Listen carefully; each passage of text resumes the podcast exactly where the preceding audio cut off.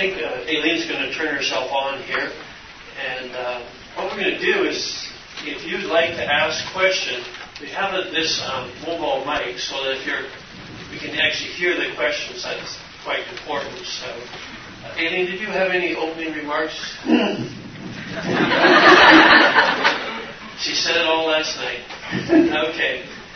Um, we're open to, from any direction. You can ask Aileen a lot of questions. I know that she's had some very embarrassing questions asked about her personal life during these kind of sessions, and she handles them well. So you can go in almost any direction. Uh, but yeah, so yeah, anything we want any starting, maybe we'll start on this side. If there's any questions on this side, and then we'll pass the mic around. Can you talk a little bit about your experience with church planting in Jordan? None. uh, um, that is our desire to see. Is this loud? okay. Um, because our believers are very few in number and very persecuted in number, uh, we believe that God will eventually um, gather together Muslim believers. We'll never call it a church. We'll never call it church planting, but that's what we aim for. And because um, being a Muslim community, they'll probably be called um, gatherings, assemblies, something that is not offensive to Muslims. But that's our desire. But so far, um, there are very few Muslim believers who are brave enough even to identify themselves to their fellow believers. Yes.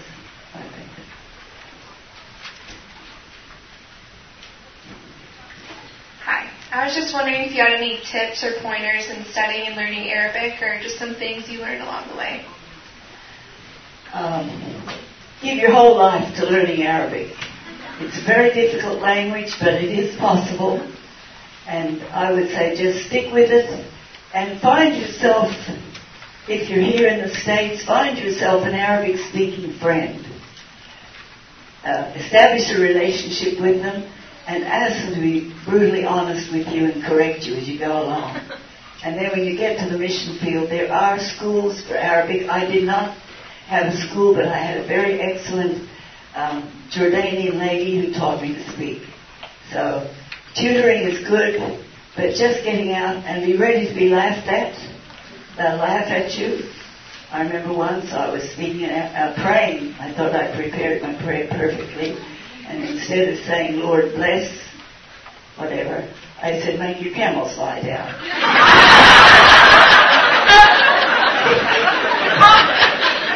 hey, how, how many years, how long did you do like formal training or study? For two years, I, I had um, um, a lesson every uh, five days a week for two years. But I kept studying. I did a, a degree in Arabic from the London University. Not that I needed the degree, but it kept me studying.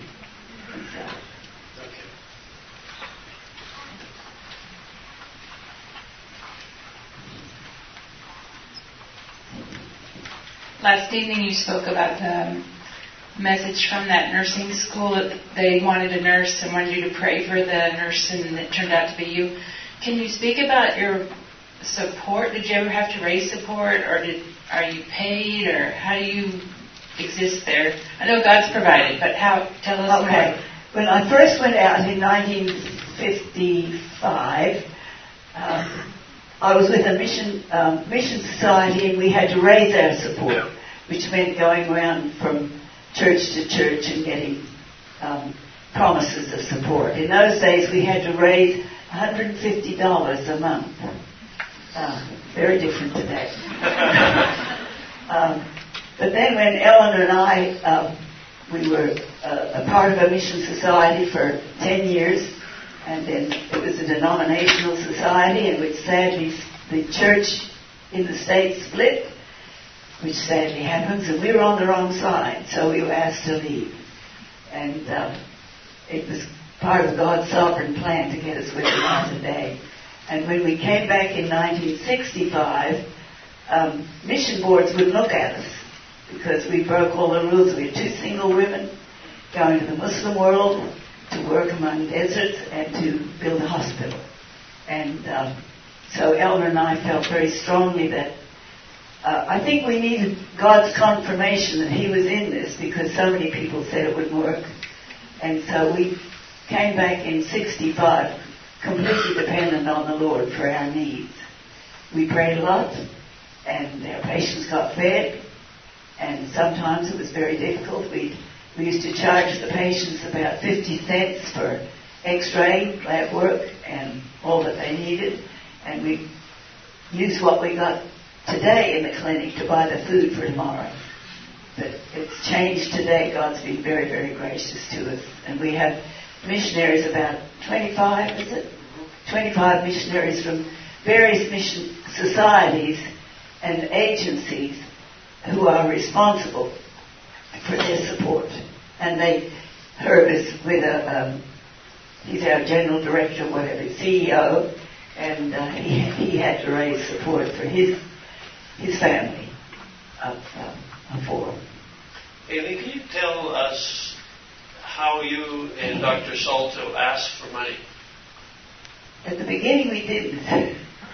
Um, and it only cost at the beginning we had a, a very small rented building, but and uh, now in, in those, even in those early days, if anybody said uh, we'd like a project, uh, I say we got a pencil and paper, and uh, gladly would give them a, a project that we had needs for.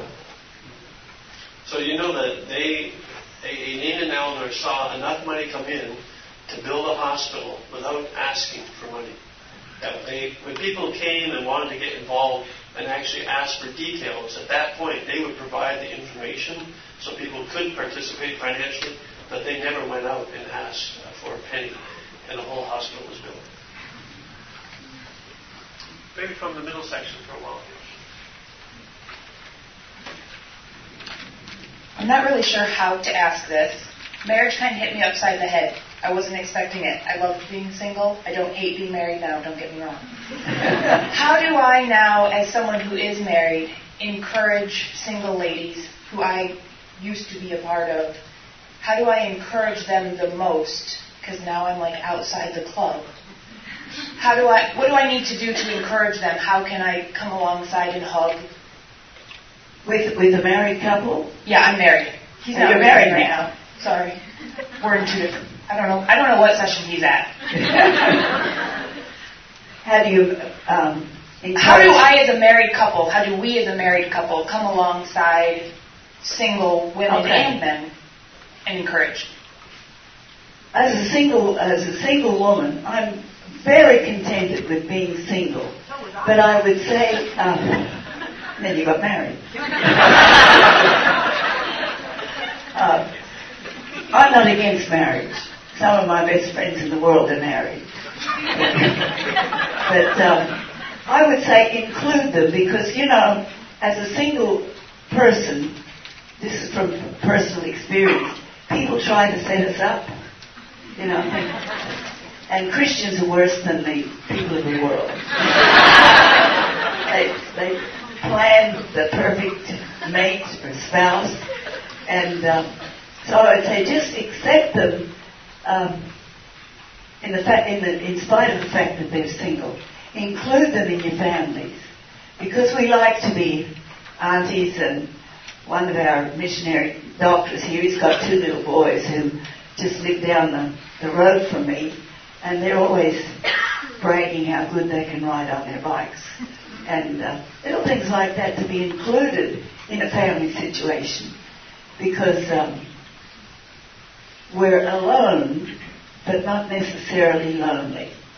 So I'd say include them in, in your family. Aileen, what can you say about uh, you, for many years, had another uh, single missionary as a, as a working partner you did ministry together. Is that necessary that if you're a single woman, you have to find another woman to work with? Uh, or how does that work? I thought it was very necessary until Eleanor Soltau died. um, but I think if you can find a, a, a good partner, you don't need to be the same. Eleanor and I were, those that knew Eleanor and I, we were at the extreme ends of personality and what we, the way we thought. And uh, so it is good to have a. So if any of you nurses are planning to come to come to the Middle East, especially, I can only talk about the Middle East. Um, find somebody that shares your vision, shares your passion, and form a friendship. But you can't exist alone. I've proved that for the last 18 years.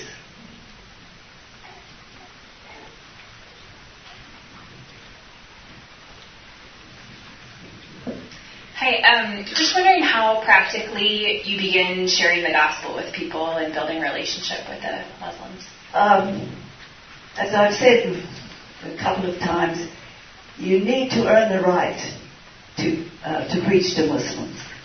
You can. I'm not, I'm not against Campus Crusade. I think it's got a wonderful ministry, but you can't hit a Muslim with the four, spiritual laws and expect you get results. You'll get kicked out of the country. And so it's it's all a matter of relationships.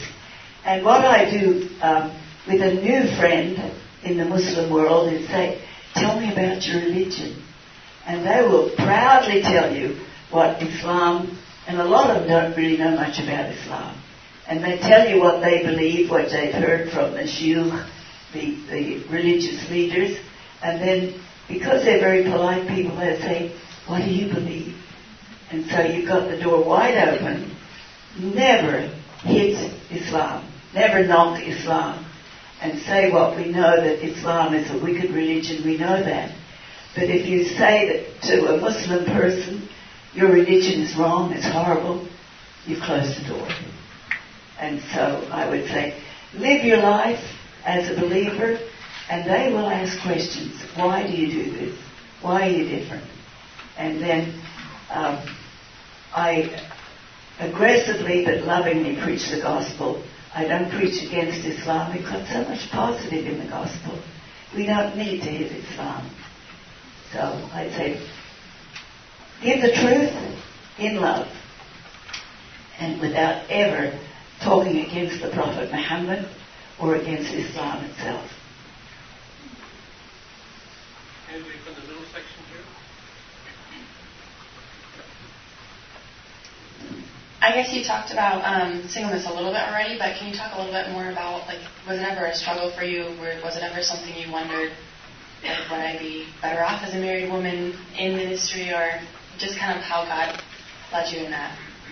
Okay, um, I never t- took a vow when I was 25 to be single.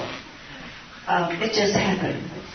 And um, there are challenges as a single woman. You get propositions from all over the world.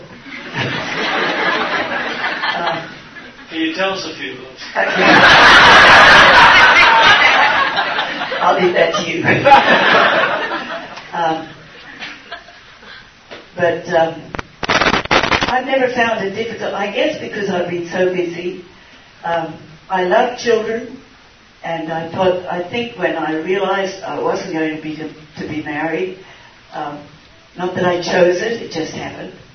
Um, but God gave me the privilege and the headache and the lack of sleep of raising nine Bedouin orphans.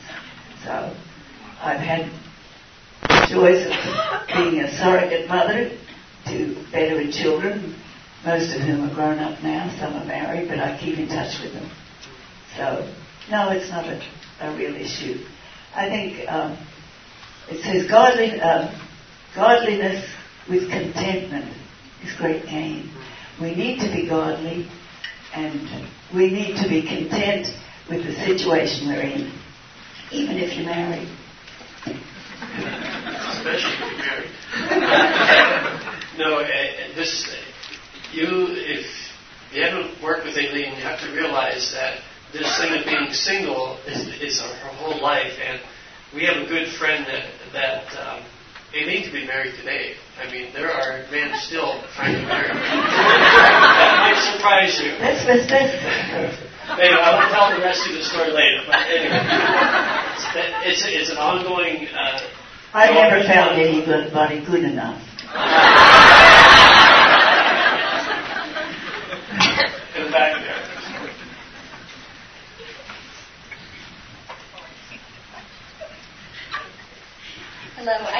To hear you last night, so I apologize if you talked a lot about this. Um, but uh, we hear more and more in the Muslim world that people are having dreams and visions of Isa, and I wanted to know if, if just some experiences that you've heard of from your friends. It does happen, and I think it's happening more than it used to happen. And I found uh, within the last, oh, I've been away, in the last couple of months, we had a, a male patient who had a dream or a vision. They usually cannot tell you if it's a dream or if it's a vision, but it does happen, and it's often the thing that um, encourages uh, a Muslim person to seek further the truth about the Lord Jesus Christ. I believe in dreams and visions. I've never had one. I don't need it. I have scripture. But it does happen with Muslim people. This lady's been had her hand up for an hour. I was just wondering if somebody wanted to come and kind of be under your shadow and just follow you or be um, or you be their mentor for however long and just kind of learn um, what you do and I think it's very important for young people like you um, not to be mentored by a person. There are some excellent missionary associations, organizations that will prepare you. I'm not against having people mentor me or shadow me, but all my ministry is in Arabic, so you'd be frustrated. You wouldn't know what's going on, and in the Arab world we yell and shout, and a lot of people think we're fighting, but we're not. That's just how we do things in the Arab world. So I would encourage you, if you're really interested in knowing about Muslim evangelism, find an organization that is committed to Muslim evangelism. And then, if I live long enough, you come to Mafraq as a, a missionary, you can mentor me. not mentor you, you mentor me. Mentored by Aileen, yeah. Good morning. Was there a moment when you knew you were going to stay there the rest of your life? No, it just happened. I didn't make that decision, but I, I knew that God called me there, and until today, including today, I'm sure that's where God wanted to be, me to be. And it was never a decision, it was just a way of life. I would like to ask four different questions, but um, I'll, One at a time. okay. I'm old. when you when a patient receives Jesus Christ into their heart, do you refer them to a house church or to the other uh, church there in Mafraq? No. Um, in, in Mafraq, there is um, there are two national churches from the Christian population, and so uh, we do not refer them to a Christian church because their cultures are so different. What I've been doing for the last um, couple of years at least is when a patient becomes a, a believer, I visit them in their tent and encourage them. And as I said at our first question, we do long to see a few Muslim believers, followers of Jesus, um, meet together. No, we do not refer them to a local church. Do you use the Jesus film at all? Yes, we do. We have it going all the time. What about orphanages in northern Jordan? There are government orphanages in in the northern, not in, oh, I guess in every one town there is a government orphan, uh, orphanage, and there are several. These are government-run orphanages. They're not open to missionaries. No, uh, in Jordan, being a Muslim country, all orphans are considered Muslim, even if they come from Christian families or Christian mothers, and so. Uh, no, they are, they are run by the government and all orphans are considered to be Muslim.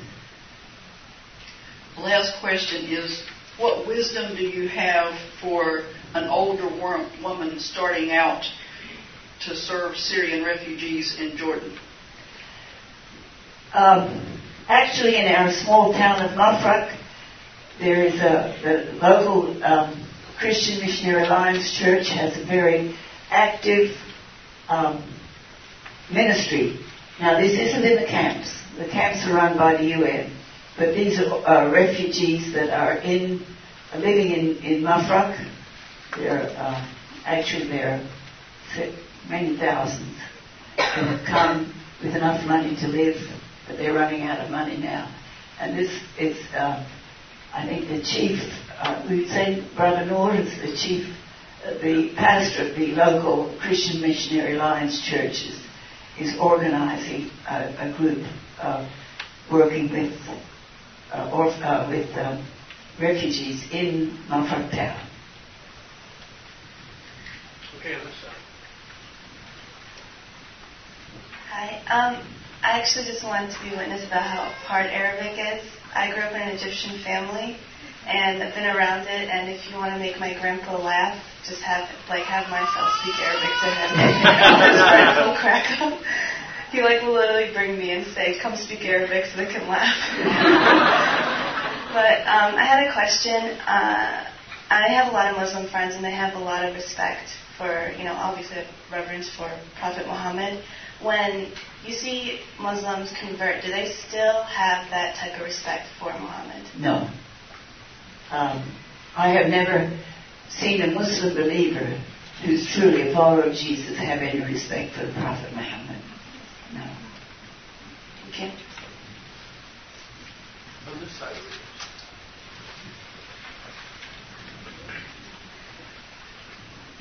Good morning. I was just wondering where you've received spiritual support and encouragement over the years. Is it just meeting with your staff, or have you had a home group, or how have you gotten encouragement for all these years?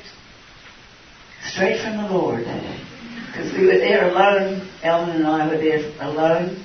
And so I guess we were forced just to depend on the Lord for our spiritual food and nourishment. But now we do have a, a mission family and we do have regular fellowship meetings with our missionary staff.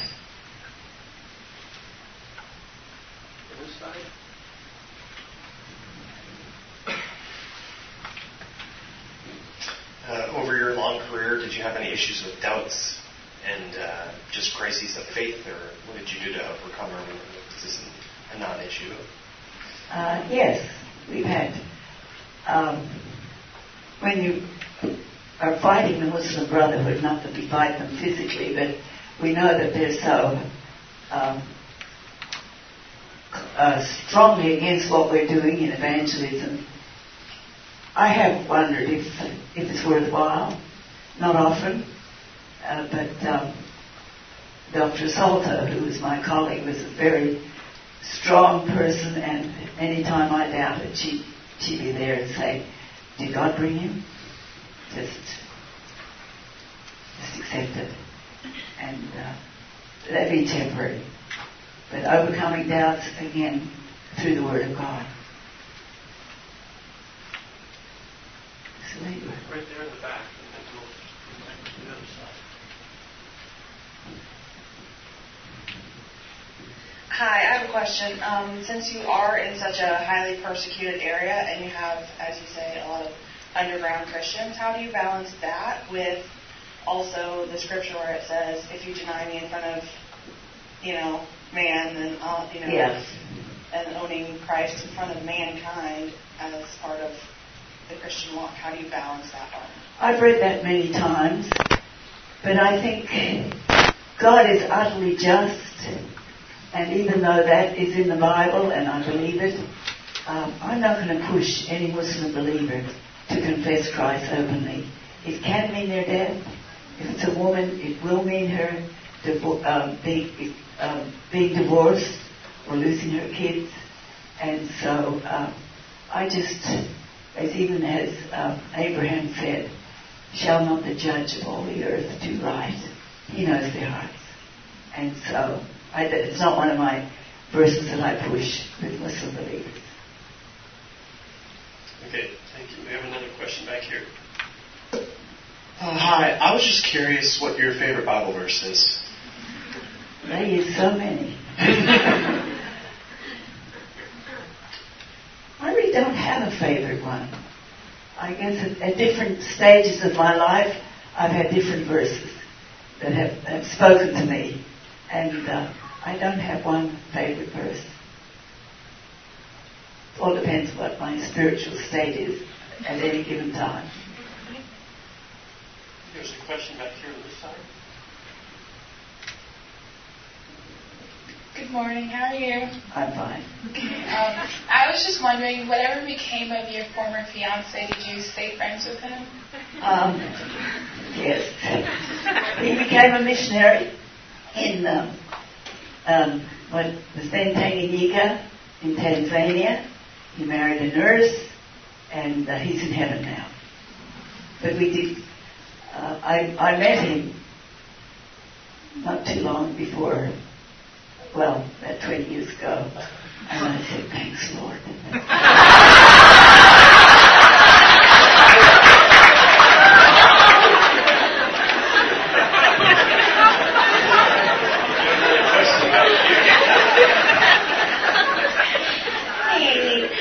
Um, I was wondering, you know, so many missionaries talk about this very, um, very uh, clear calling from the Lord. Honestly, sometimes I don't, I don't exactly even understand what the call means. I know that in the scriptures we're called to go. Um, I've never heard the Lord speak audibly to me and say, "Go somewhere," or you know, "I've called you to go." I guess my question would be for those of us who don't have this clear as a bell, yes, I know that God has sent me somewhere, but still have a love and a heart for peoples and other nations and places. What would you say as far as going? I just, I would. I'd say be faithful where God has put you. Maybe He's chosen for you to stay right where you are, and that's His call to you. And I, I don't, I never had a, a lightning from heaven calling me to the Muslim world. It was just a gradual um, assurance in my heart that this is where I should be. And so I would say, because in spite of all the wonderful stories we, we tell, life on the mission field is tough. We're in a battle for men's souls, and we, we're meeting people from different cultures.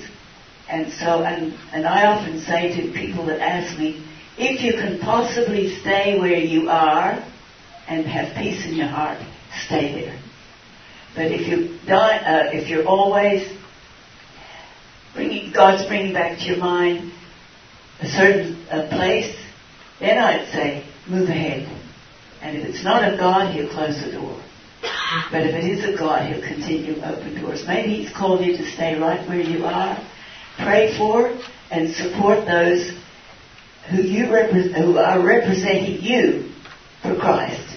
But don't just think that the only call is to the foreign mission field. God needs people right here in America.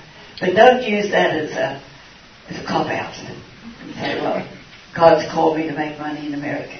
I've got to think about that. But uh, so you can be called, and so I would say, as long as you've got a fruitful ministry, even if it's in prayer, financially supporting missionaries, stay where you are.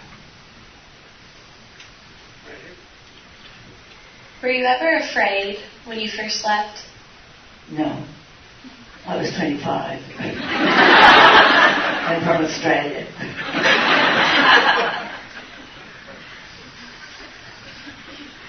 Did you ever make anybody else afraid? Yeah. oh, yeah. Can you tell some stories about your closest uh, Muslim friends, Al?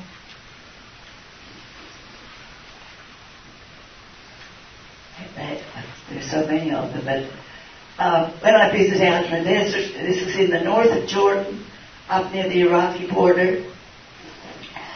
I went one day to visit a, a, a Muslim friend. Uh, her children, three of her children had been in the hospital with various, well, not with TB, we do admit kids that have other uh, life-threatening problems.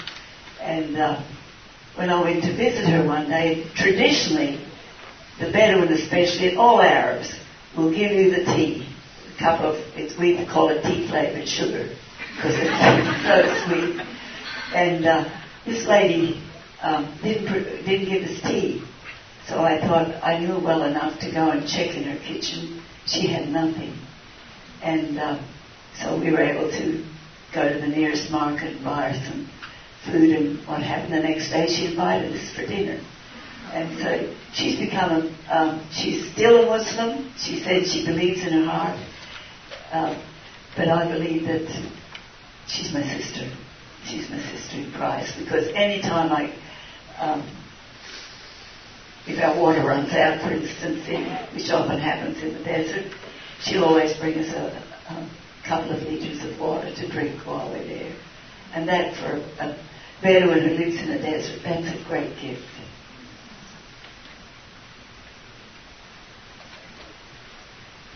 Um, what are some of the aspects of the culture of Jordan that you enjoy the most? Their hospitality, um, their commitment to. It takes a long time to be accepted by. Um, I'm speaking mainly about Bedouins, but by all Arabs. But after you've been accepted, they drive you.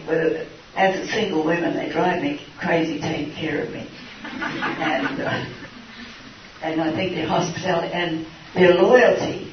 Once you have a friend in the Muslim world, you've got a friend for life.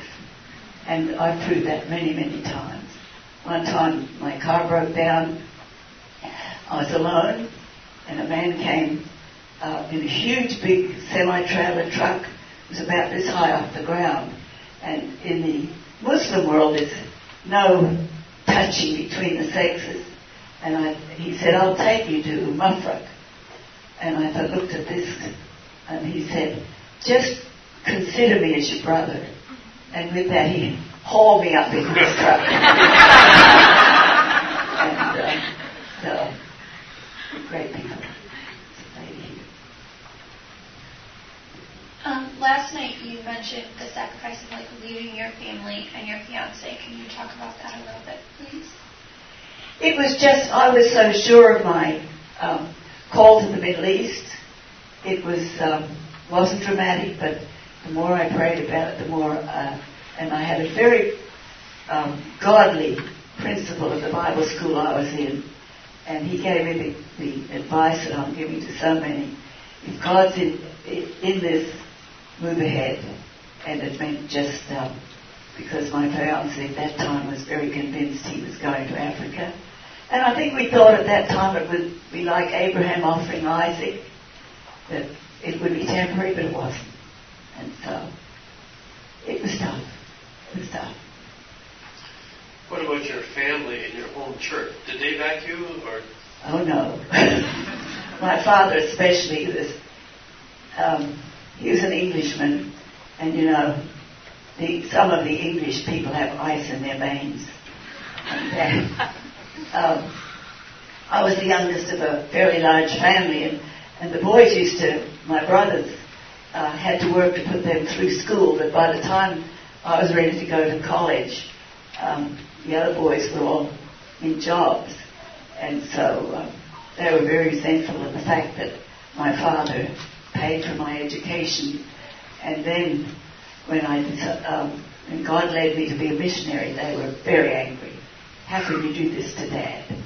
He spent all this money on you, and some of you know the story. How can you do this? And I remember when my um, parents were getting old, my already married siblings were saying, You've got to come back and take care of them. You're single. So my family wasn't uh, supportive. Um, and this, I've got one surviving brother now, and he's not yet a believer, so I have no uh, family support. The church, I grew up in a very legalistic church, and when I came out with the Presbyterian mission, I was ruled out of the church. So I had no, no real support from family or church. That has changed. I have a great home church right in Memphis now. But I'm very committed to what I'm doing.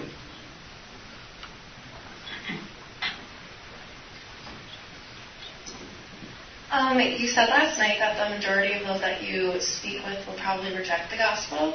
Um, what advice do you have for those beginning their work in the mission field so they won't be discouraged from the get-go when the majority of people they do talk to reject them? I think right here in America, many people that you love and you talk to reject the gospel. And so it's not new. It's anywhere in the world. But it's something, you know, as the Lord came to the earth, when you saw before he was crucified, who was with him? Nobody. I don't believe they rejected, but they weren't there for him. And so I think as our great example, the Lord Jesus Christ himself was rejected. And so it, it reminds me that this is how it should be for his children.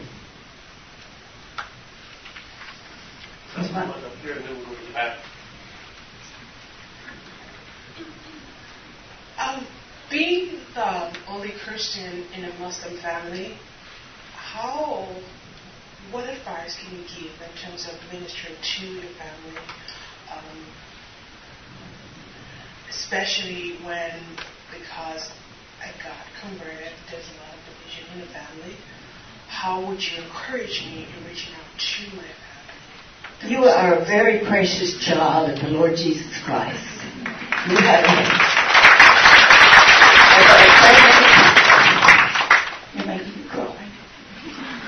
I believe that Muslim believers, followers of Jesus, are very close to the heart of God.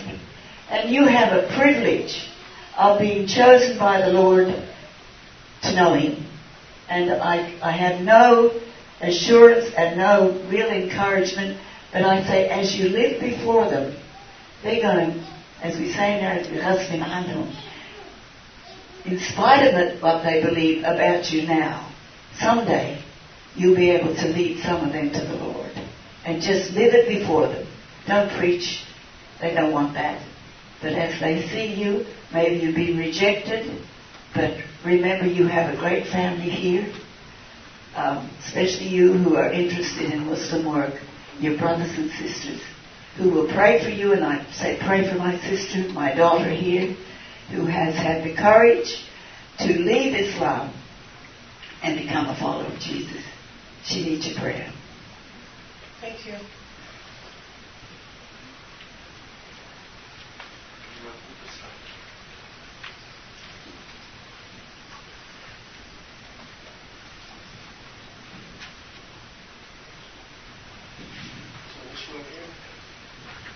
Two really quick questions. First, I'm just wondering, um, are there some ways that, as you've been getting to know the Bedouins, that God has used that to help you to know Jesus better? You know, so much of the Bedouin culture is Old Testament, and I think uh, I found it very helpful to, as I was sitting with Bedouin fam- families, it used to be women to women, but now I'm old, I can talk to the men and uh, remind them, you know, you are the sons of Abraham, even though they're through Ishmael. And that leads into, well, how? They'll ask you why. And so it just takes time. And to comparing their culture as it is today with that of Abraham in, in Genesis. And that'll open doors.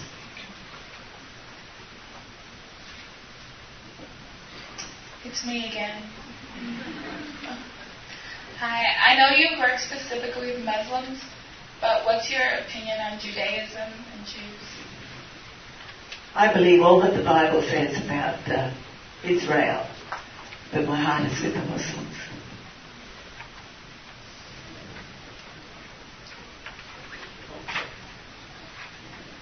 Hi. Um, I just had a quick question. Um, but um, how do you um, how have you experienced overcoming the struggles of circumstantial fears um, while also trying to be safe? Like you, you know, the calls us not Would to you put the microscope?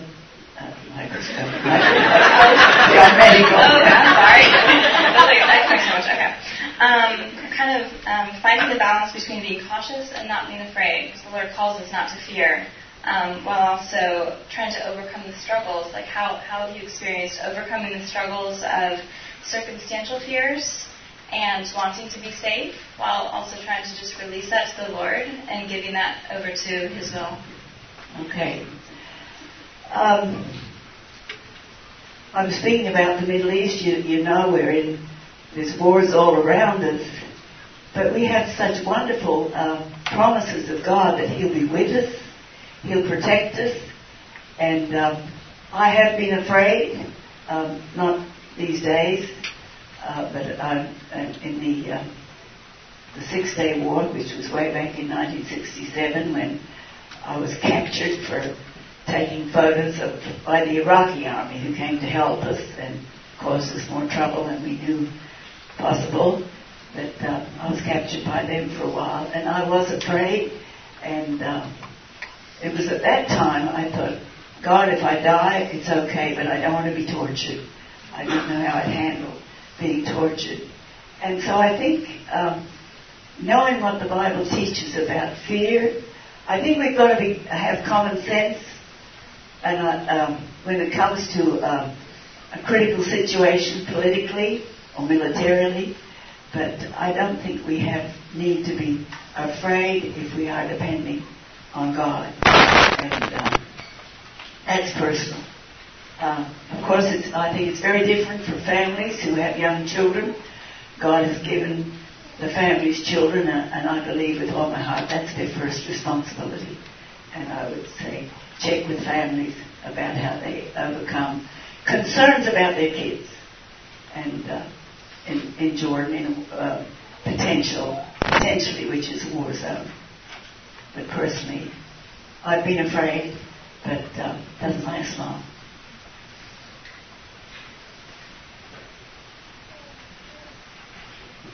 Hello. Um, how did you first meet Christ? I had a mother who, who prayed um, very, very sincerely and at great length for me. And in those days, um, as soon as I went to college, I got away from a very restrictive home life because of my father's belief in very legalistic uh, form of faith. And so I went wild my first three years of college.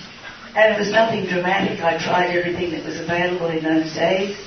That's 60 some years ago. But uh, after about three years of that, I thought, been there, done that.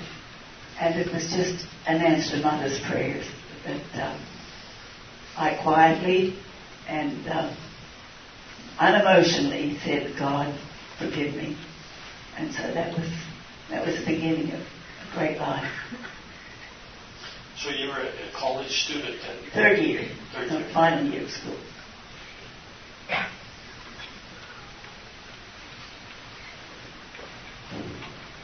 In the United States, um, we take so many precautions against tuberculosis. I was just wondering, like, have you personally had it, and do you have any kind of precautions in your clinic, or? Tuberculosis is not as infectious as people imagine. I've seen people, photos of people here in the States. You look like you're going to space.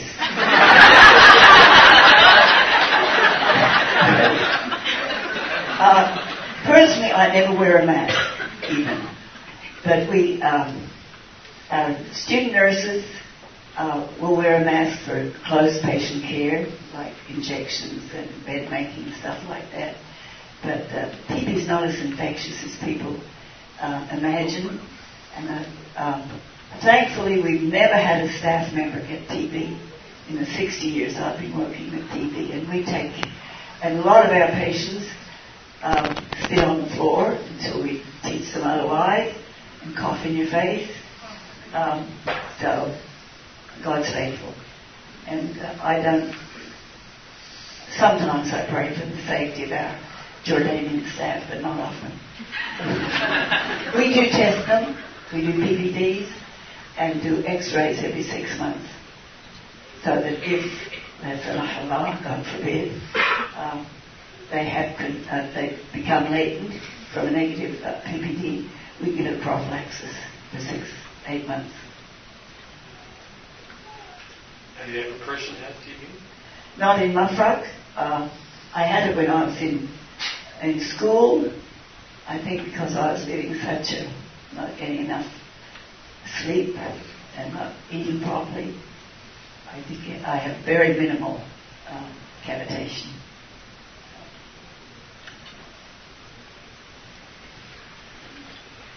I was just going to ask, can you like expound on how like the whole Six Day War thing, like your capture and how that all worked out, how you got released and everything? The Six Day War, because um, Mafraq, where we live, has an air base. So if it hadn't been so deadly, it was sort of exciting to see the dogfights. As the Israelis came in and bombed us, um, very strategically. They did not bomb the town, they bombed the air base.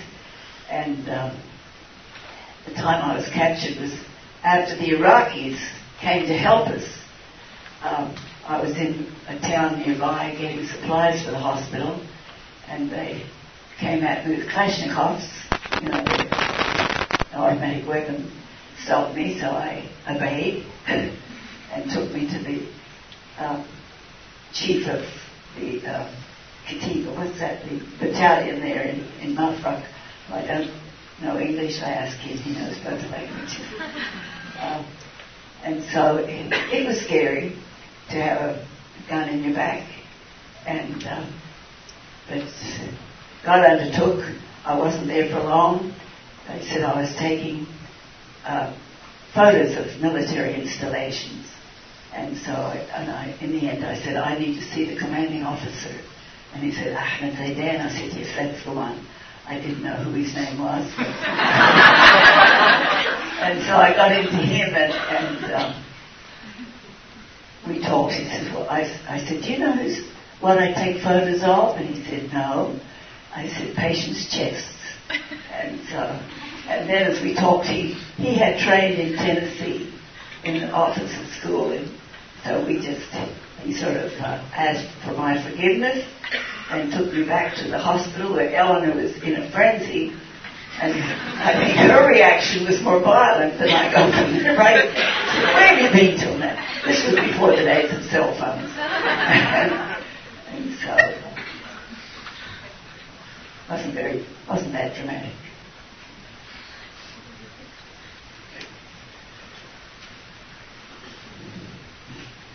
What has been your most difficult experience? Oh. you have more than one to choose from. yeah. As I mentioned um, last night or sometime when I spoke, I think the most difficult experience is when you're charged, because we preach, they make something political out of it. And I think that is, it's so difficult when you're working. In the early days, we worked sometimes 18 hours a day caring for their people and then have being accused of being spies and, and working against the government. I think that is very difficult to handle.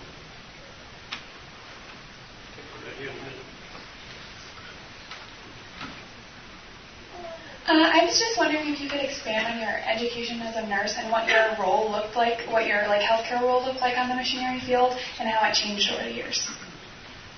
Um, I got a, a BS in nursing, and I got a master's degree, a degree in what they in Australia they call wish obstetrics. I thought I'd be delivering babies for the rest of my life, but um, as all you mothers know, you're only interested in that little infant, and so I felt it was frustrating to not be able to witness to women. So that's when I went to learn Arabic. I saw the, the advantage of a treating a chronic disease for evangelism. And um, when we first went, uh, we, I started a nursing school when we were at the hospital in Bethlehem, and um, specializing it was like a practical nurse's course with 70 hours of chest diseases. So they um, understood what they were caring for. Nursing um, in Jordan and in many countries in the Middle East, nursing care is appalling. There is no real care, and if you want to survive hospitalization, you take somebody with you to take care of you. And so, sadly, it has not improved a lot. We have uh, five or six uh, Jordanian uh, nurses aides who we teach, and uh, we're very strict with them. And I think probably our patients get better care than you would in most of the government hospitals. It, um, sadly, in the country, nursing care is still very, very poor. Doctors come and do an excellent job in surgery or whatever they're doing, and then the patients die of neglect. Can you, can you expound a little bit more on why that why the nursing care is so different from the, the, the physician's care? I think what happens in the Middle East, uh, for many years, nurses were just one small step above or below street cleaners. And girls with a good education, their parents would not let them enter nursing school. And so in the early days when I first read it was the girls that failed their high school and um, were from very poor, poor families who would be excellent cleaners who became nurses. And so that's, I think that's the main reason. And um, Islam has a very poor, you know, there's no real mercy in Islam. They say Allah Rahim, God is merciful, but they don't practice it. And I think it's part, part of the effect of Islam in the whole community that has brought the standard of nursing care down. I just, I'm interested. Did anybody else have any questions about that nursing question? So, um, I totally understand what you say about nursing having um, almost not a, a good job to have, even in African countries where the care, nursing care is very, very poor. How would you advise somebody who's from Africa and has seen both sides of nursing care here and nursing care, for example, where I'm from in Kenya, and what changes, how can you implement changes that are not, let's say, offensive, but also they bring change in with great difficulty. um, I think if are you planning to go back to Kenya or? I, I go back every year. Okay. I think um, are you involved in nursing education or? Yes, I'm a nurse. You're a nurse. Okay, I would say take back with you um, good nursing skills and just do it. Because people will notice the difference between the care you give your patients and the care that the patients were getting in some other situation. So. Would you advise going into nursing school in the country and in doing nursing education that's also part in, of that? In, uh, in Kenya? Unless you're a very strong person who can fight the government, the government no. Let's see. Oh, the side here. What advice would you give a college student interested in studying abroad in Jordan? Uh, and I think the opportunity would be at the Jet Seminary. Jet Seminary is well known as a, evangelical seminary. Is it uh, tuition in English? The Jets? No, in Arabic. in Arabic. They have to have enough Arabic too. But it is a good school. And uh, we have many, patients, um, many students from South Sudan who are getting a good theological uh, education. It's a good school.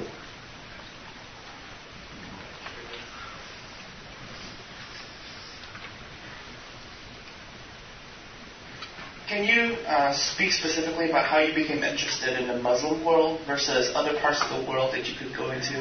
Um, I know from our conversation just so far, and from hearing you speak, you have a lot of passion for the Muslim world. Could you speak a little bit about how you developed those passions?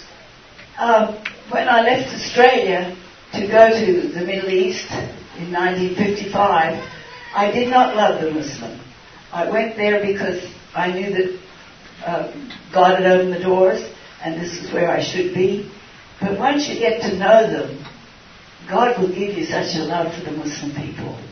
And I think that was just a gradual getting to know the Muslim people of the area I was in. And uh, the love came. And I'm, I'm passionate about loving Muslim people. Is there somebody back here in the middle part.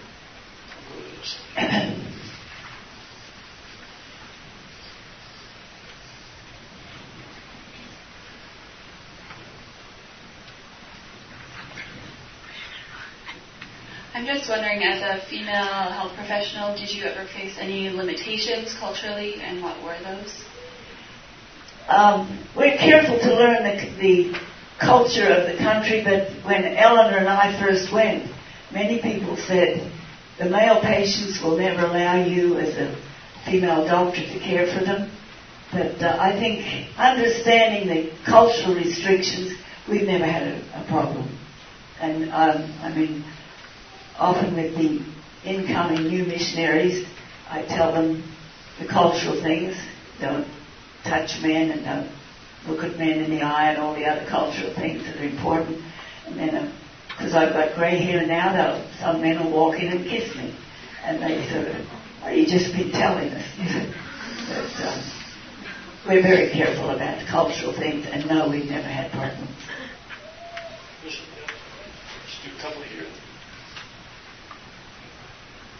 Could you just share with us what your day-to-day activities were, routines? Okay. Um, I've been relieved of a lot of those now because I'm old. Um, but uh, I, I get up at five in the morning and uh, have my own personal personal devotions. And this was before I was relieved of my job as director of nurses. I would have breakfast with the student nurses, have devotions with them, but our actual work day begins at 10 minutes of 8. And um, most day, if I'm not in the, the um, clinic, the rural, not the rural, the desert clinic, I see patients until we're through seeing patients. And three days a week I speak in the, in the evangelistic meetings. So the days I speak, I spend the afternoon preparing for that. And uh, if you want to write to me, don't, because I probably won't answer your letters. um, so, and then um, in the afternoons and in days when I'm not seeing patients in the clinic, um, I like to go out to the desert and sit with the former patients and just be a, an auntie to them. And some of them call me grandma now, and uh, help them in their in their walk. And uh, then we, we have a meeting five nights a week with our patients, segregated. So I, every night I attend the, evangelistic meetings, and then uh, in the evenings feed my dog, and go to bed. uh, my question is, well, to preface it, uh, a missionary once told me or told my congregation at church that we shouldn't put missionaries on a pedestal because they're still very human. And so I was curious, in what ways do you still see yourself after so many years of amazing work as sinful and broken? I think that's a big mistake that churches make in putting us up on a pedestal as though we're super saints. We're not. And uh, so I think um, just reminding myself that God in His grace saved me, and I'm a sinner like everybody else, whether it's here where you've been, where God has placed you, and uh, we missionaries have this different situation, but the same temptations as you have in, here in the West. And it's just a close personal relationship with, with the Lord that will save us from that.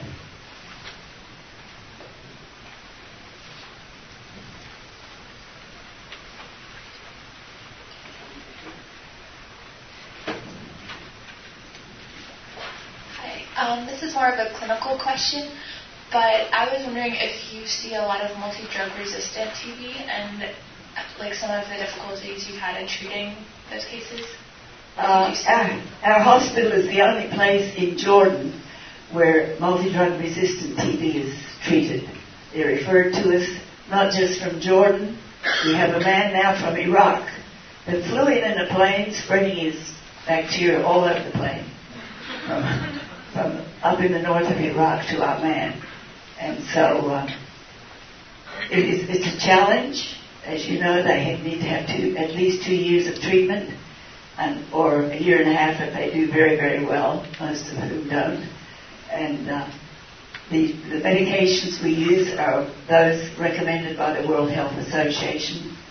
We're part of the Bill Gates Foundation. Um, and our cure rate for our multi-drug resistant TB patients is 87%. Um, in America, it's 62. Um, we pray for our patients every day, and um, we're very carefully following the DOTS program. And um, and if they don't come back for the medication, we chase them. We go get them. and bring them back. So God has been very gracious. Of course, the drugs are very toxic. Some of them go crazy with the cycloserine, and um, they get um, the amikacin can cause complete and permanent deafness. We've had that happen on occasions too.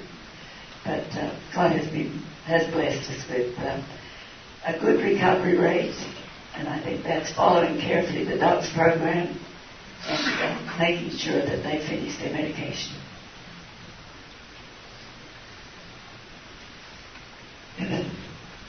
Is there a book in addition to the Bible or other than the Bible that you has made a big difference to you or that you could recommend to all of us that you would? I I love um, Bible study books. At the um, at the I love uh, John Packer. Uh, t- uh, uh, he's an Englishman teaching in Canada, and uh, Piper is my favorite, my very favorite um, author because he he doesn't pussyfoot around. he just tells you how it is.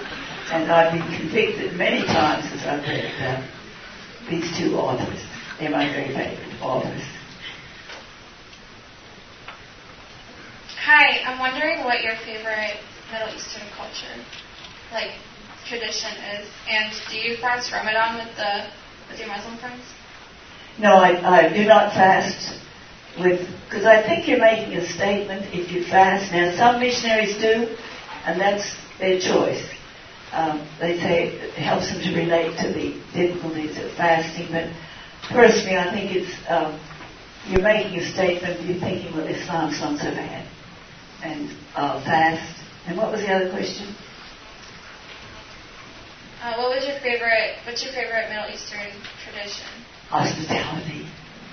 Um, I, when I'm on the stateside, I live, or my home base is North Carolina, and I do enjoy Southern hospitality, but you ain't learned nothing yet. Till you come and live in the Bedouin world. And your loyalty.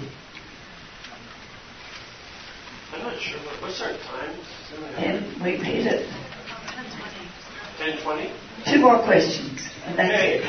Do you want to- plane. That's why I'm stopping. I have one more question. So I work with a lot of Muslim populations and recent refugees who have just reestablished from like Saudi Arabia and Syria and different areas. And I'm wondering the boundaries here how we have with men. Because like a lot of them, and like you're in America, so I make eye contact with them, I talk with them. A lot of times I'll work with their wives and stuff like that just to, to sort of respect that. But do you have any advice on recent refugees who have come from Syria and Jordan and Remember that they've been terribly traumatized. And so I think it's very important to let them talk and tell you the grief and the, the loss that they've suffered. And um, I would say again, be very careful with relationships with men because every Muslim man, if any young woman looks at them, they consider it a proposition. So you need to be very, very careful. Not touch them, don't look them in the eye, and always defer to their wives if, if it's a, a discussion. So just be very careful with your relationship with men. I'm not anti-men, but this is Muslim. Okay, we got this last one. You have such a wonderful, moving story. I wondered, it sounds like you're pretty busy, but I wondered if you ever thought about writing a book about your life. When I'm old. no, I haven't. Well, thank you for